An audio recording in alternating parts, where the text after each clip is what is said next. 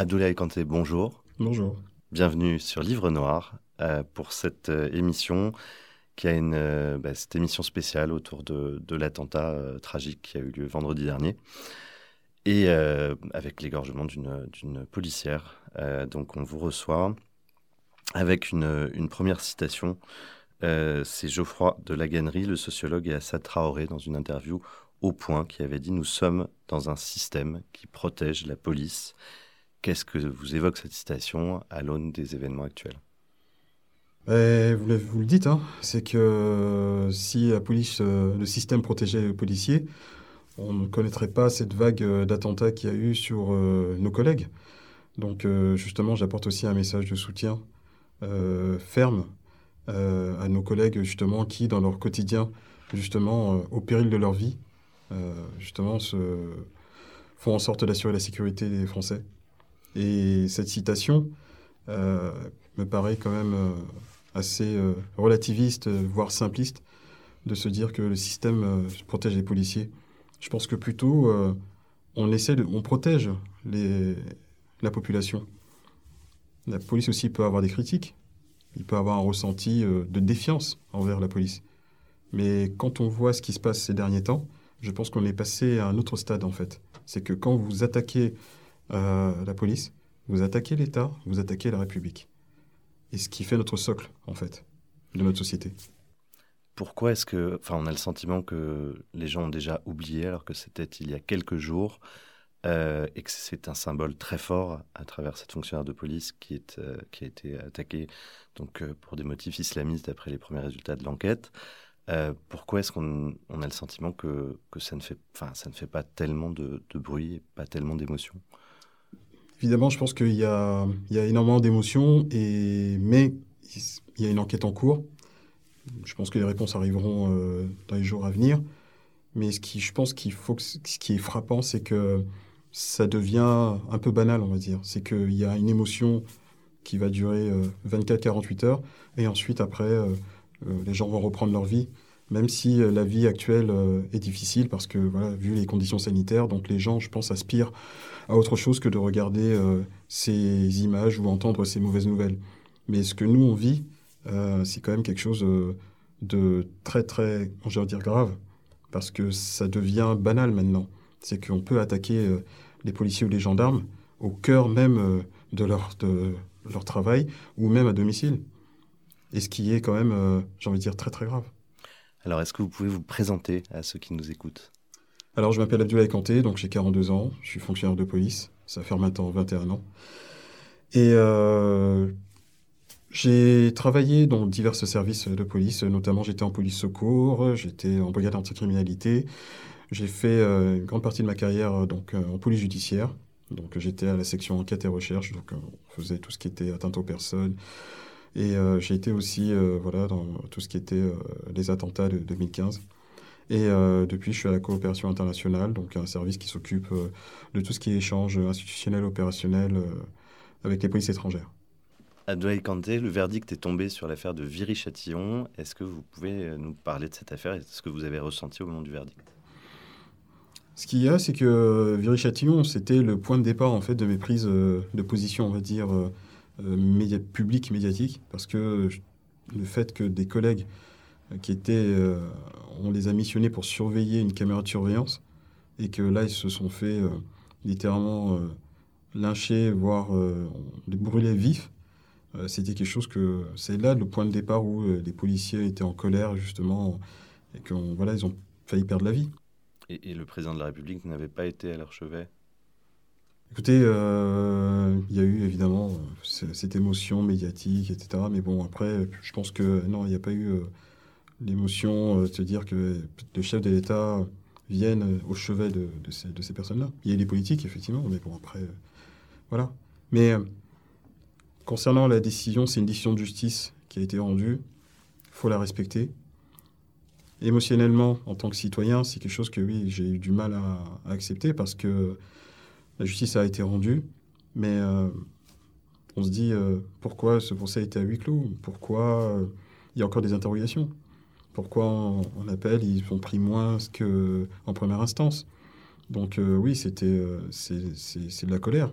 Il faut respecter la décision de justice, c'est de la colère. Pourquoi ils ont décidé le huis clos, justement? Je ne sais pas. Je ne sais pas. Je ne sais pas. J'ai pas assisté à l'audience. Je ne sais pas. Mais ça restera. La justice a été rendue.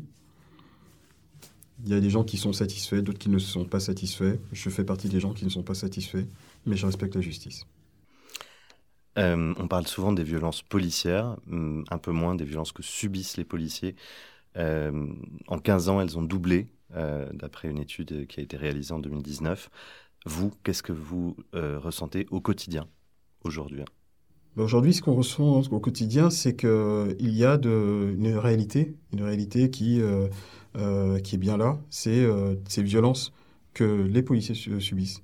Voilà, c'est que parce que certains essaient de voir un peu le mouvement inverse, se dire que, bah, étant donné que nous, nous avons euh, la légitimité de la violence, la légitimité à partir du moment qu'elle est légitime, donc ils estiment que si nous on subit des violences, bah, parce que, comme disaient certains politiques, bah, parce que vous avez choisi le métier, et si vous n'êtes pas content, bah, changez de métier.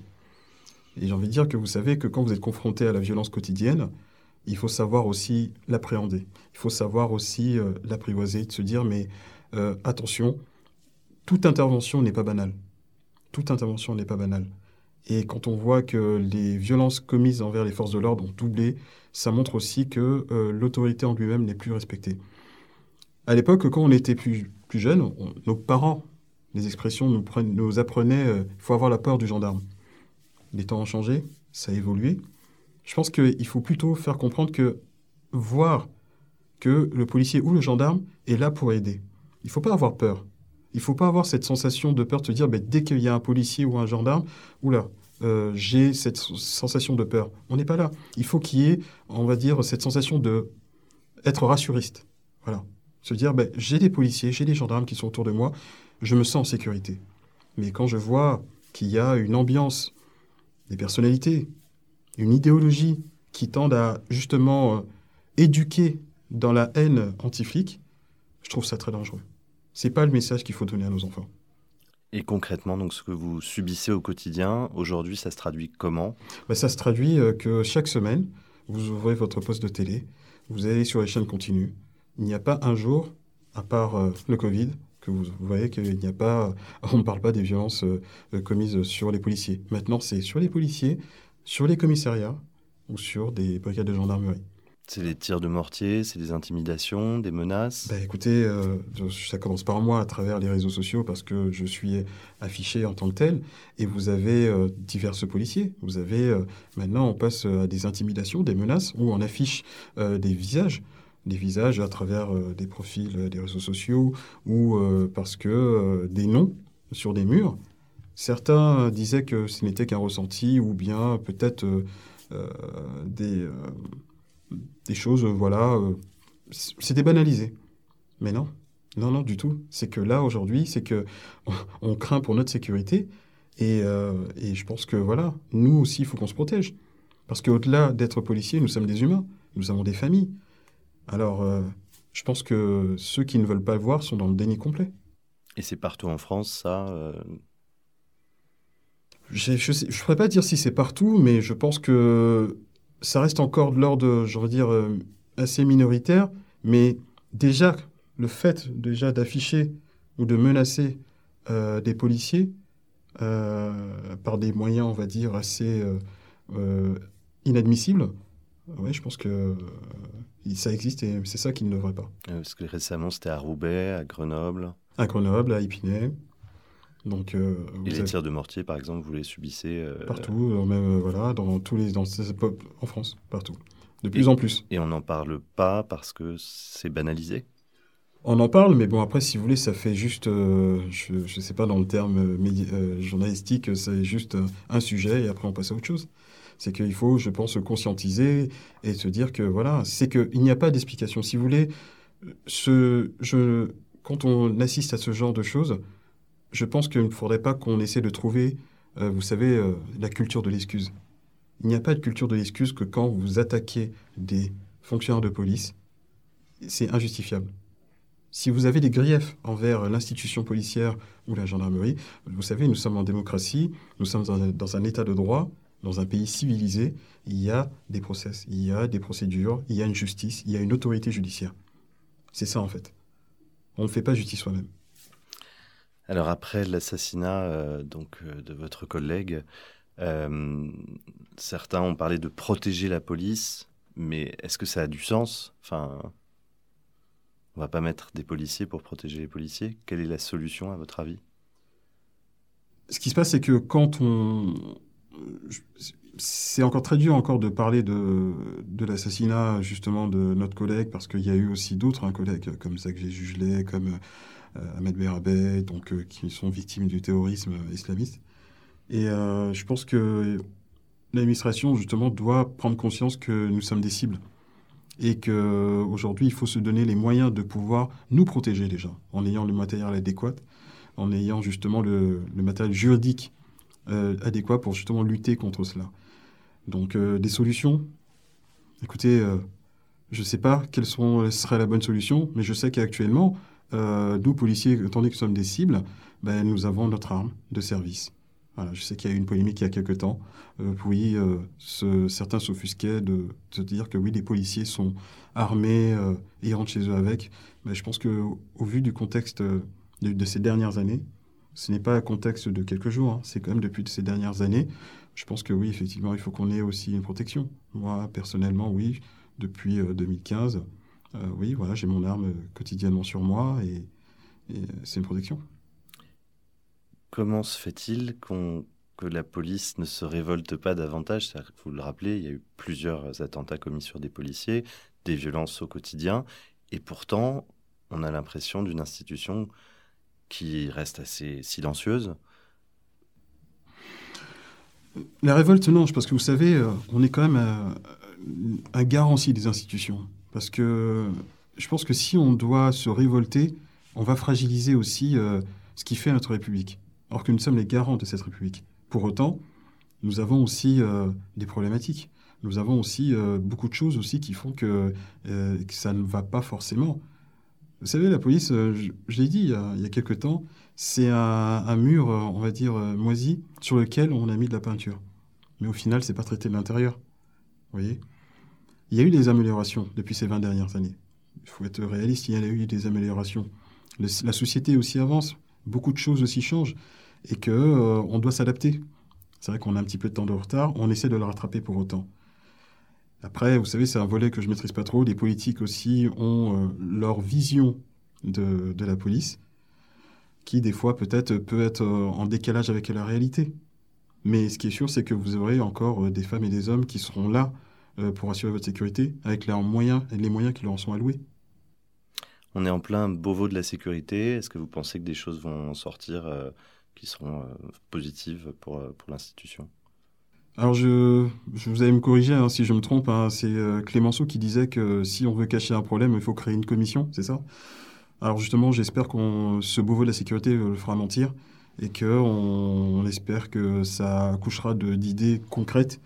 Donc là, les consultations sont toujours en cours. Hein. donc euh, d'ici, je pense, fin mai, il y aura déjà des réponses qui seront apportées. Et euh, je, reste optimiste parce qu'il y a une vraie demande. Parce que vous savez, euh, la police a besoin de, matériel pour pouvoir justement servir les citoyens. Et les premières victimes de tout ce qui c'est violence urbaine, de ces dégradations, de toute cette violence, de cette criminalité, euh, ce n'est pas la police, hein. c'est euh, la population elle-même. Parce que c'est elle qui en demande. C'est elle qui en demande de, de, de, moyens policiers, etc. Quand vous voyez que dans un quartier, euh, du matériel policier est dégradé, c'est un service en moins, un service public en moins. Dans certains quartiers de France, on dit que oui, euh, ce sont des territoires perdus euh, de la République, mais parce que le service public, euh, justement, n'a pas les moyens, on va dire, matériels pour pouvoir essayer d'être présent là-bas. Et donc, c'est du service public en moins, donc du coup, ça donne place à l'anarchie, la criminalité, etc. Et justement, la République, elle est partout chez elle. Et ça, il faut le rappeler. Certains accusent la police d'être systémiquement raciste. Est-ce que vous, en 21 ans, je crois, de carrière, vous avez déjà subi des discriminations en raison de votre couleur de peau, dans l'institution policière? Oui, oui, il est déjà arrivé que justement j'ai eu, j'ai été victime de racisme et que ce qui s'est passé, c'est que je l'ai dénoncé. J'ai dénoncé aussi à qui le droit parce que à dire que justement que le racisme est systémique dans la police, c'est faux parce que la police française n'est pas pas raciste. Il y a des comportements racistes. La société, comme dans toute société, il y, a, il y a des comportements racistes. Il n'y a pas plus de racistes dans la police que dans d'autres euh, administrations. Ça, par contre, il faut justement euh, rétablir les faits par rapport à cela. Maintenant, je, par rapport à il y a eu une affaire euh, d'un collègue justement, on va dire noir, un collègue noir qui a subi des, des, ignominies, qui a subi des insultes venant de ses propres collègues avec qui il travaillait quotidiennement. Et ça, par contre, oui, effectivement, c'est inacceptable. Et justement, euh, je lui apporte tout mon soutien parce que c'est pas acceptable dans notre police. Et encore une fois, je suis très clair, tout comportement raciste euh, dans notre administration doit être totalement banni et que justement, j'appelle à l'administration d'être encore plus vigilante. Parce que vous savez, l'administration ne fabrique pas des racistes. Quand on dit systémique ou structurel, ça veut dire que c'est une fabrique.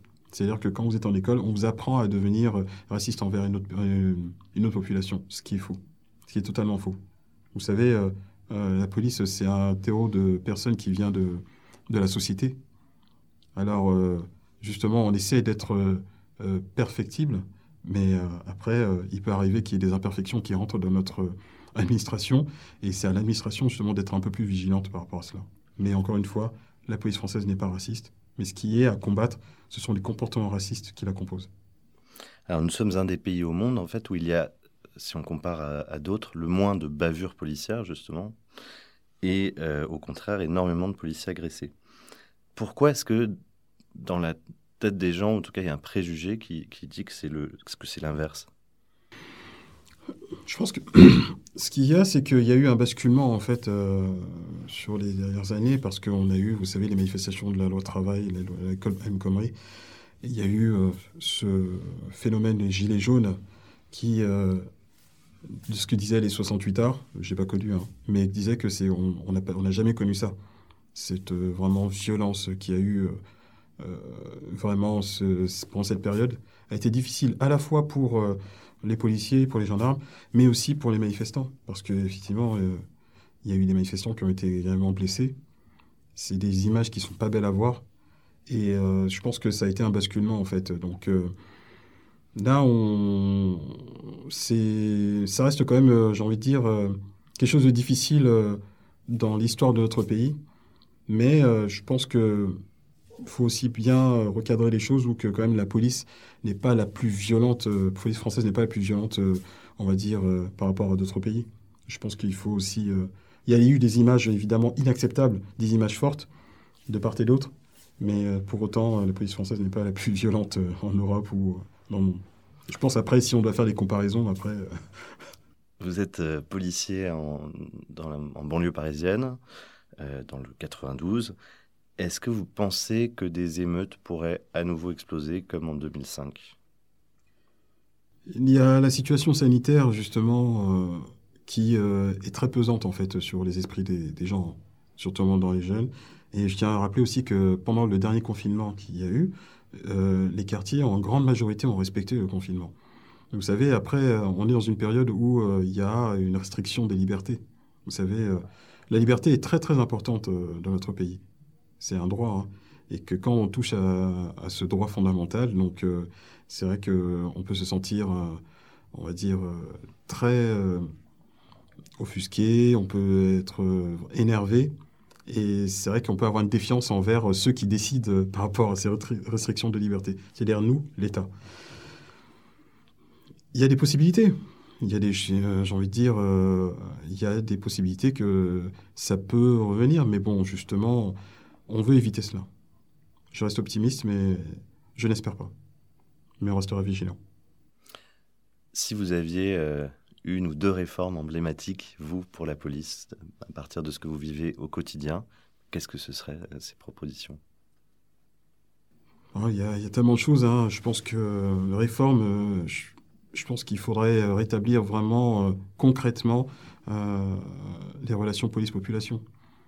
Ça, je pense que, oui, quand je dis rétablir les relations population, c'est que, en gros, qu'on s'ouvre un peu plus qu'on justement on doit accepter les critiques pour mieux nous améliorer. Parce que on n'est pas, vous savez, cette phrase si circuler, il n'y a rien à voir, n'est plus entendable par la population. Mais ceci dit, il faut aussi qu'on fasse aussi de la pédagogie et que la population aussi comprenne aussi nos actions. Donc ça déjà, il y a le volet relations police-population. Et aussi, euh, je pense, euh, améliorer aussi les relations entre la police et la justice. Parce que oui, euh, on a aussi ce sentiment d'impunité. Se dire que oui, quand on interpelle un individu où il y a cet individu, après on le voit, il ressort, il nous nargue, c'est un ressenti. Parce qu'effectivement, la justice aussi a ses problèmes aussi. Elle est en manque de moyens et elle doit être aussi aidée. Donc je pense que ce sont des réformes aussi qui doivent être menées, mais vraiment de manière concrète. Quoi. Et non pas des petites réformettes comme ça. Sur la formation aussi Sur la formation. Sur la formation, parce que la formation doit s'adapter à, comment dire, la société actuelle. Elle doit s'adapter aux nouveaux, aux nouveaux défis qu'il y a. Vous savez, si on doit parler du sujet, on va dire, du racisme, il est nécessaire qu'on puisse conscientiser euh, les nouveaux gardiens de la paix euh, en leur expliquant que, attention, vous représentez la France, vous avez un uniforme, n'oubliez pas que voilà, vos idées, vous les, mettez, vous les laissez chez vous, mais en aucun cas vous les appliquez sur le terrain. Parce que la population sera exigeante avec vous-même, avec vous. Il faut que vous soyez exigeant avec vous-même, c'est-à-dire l'exemplarité.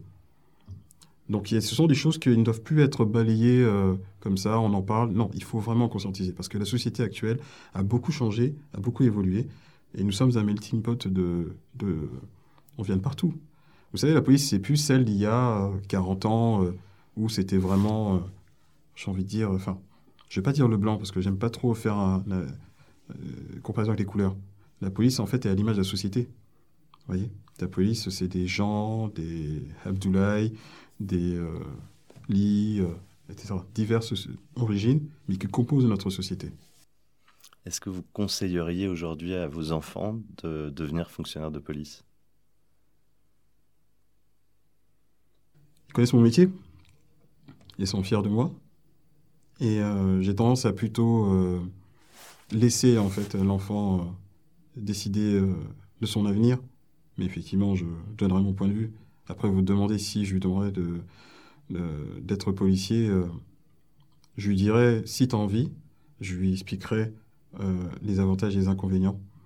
Euh, toutes ces choses qui font que ce métier est passionnant, mais très difficile. Si vous aviez un, un message à faire passer à la famille de Stéphanie, qu'est-ce que, qu'est-ce que vous aimeriez lui dire? Nous.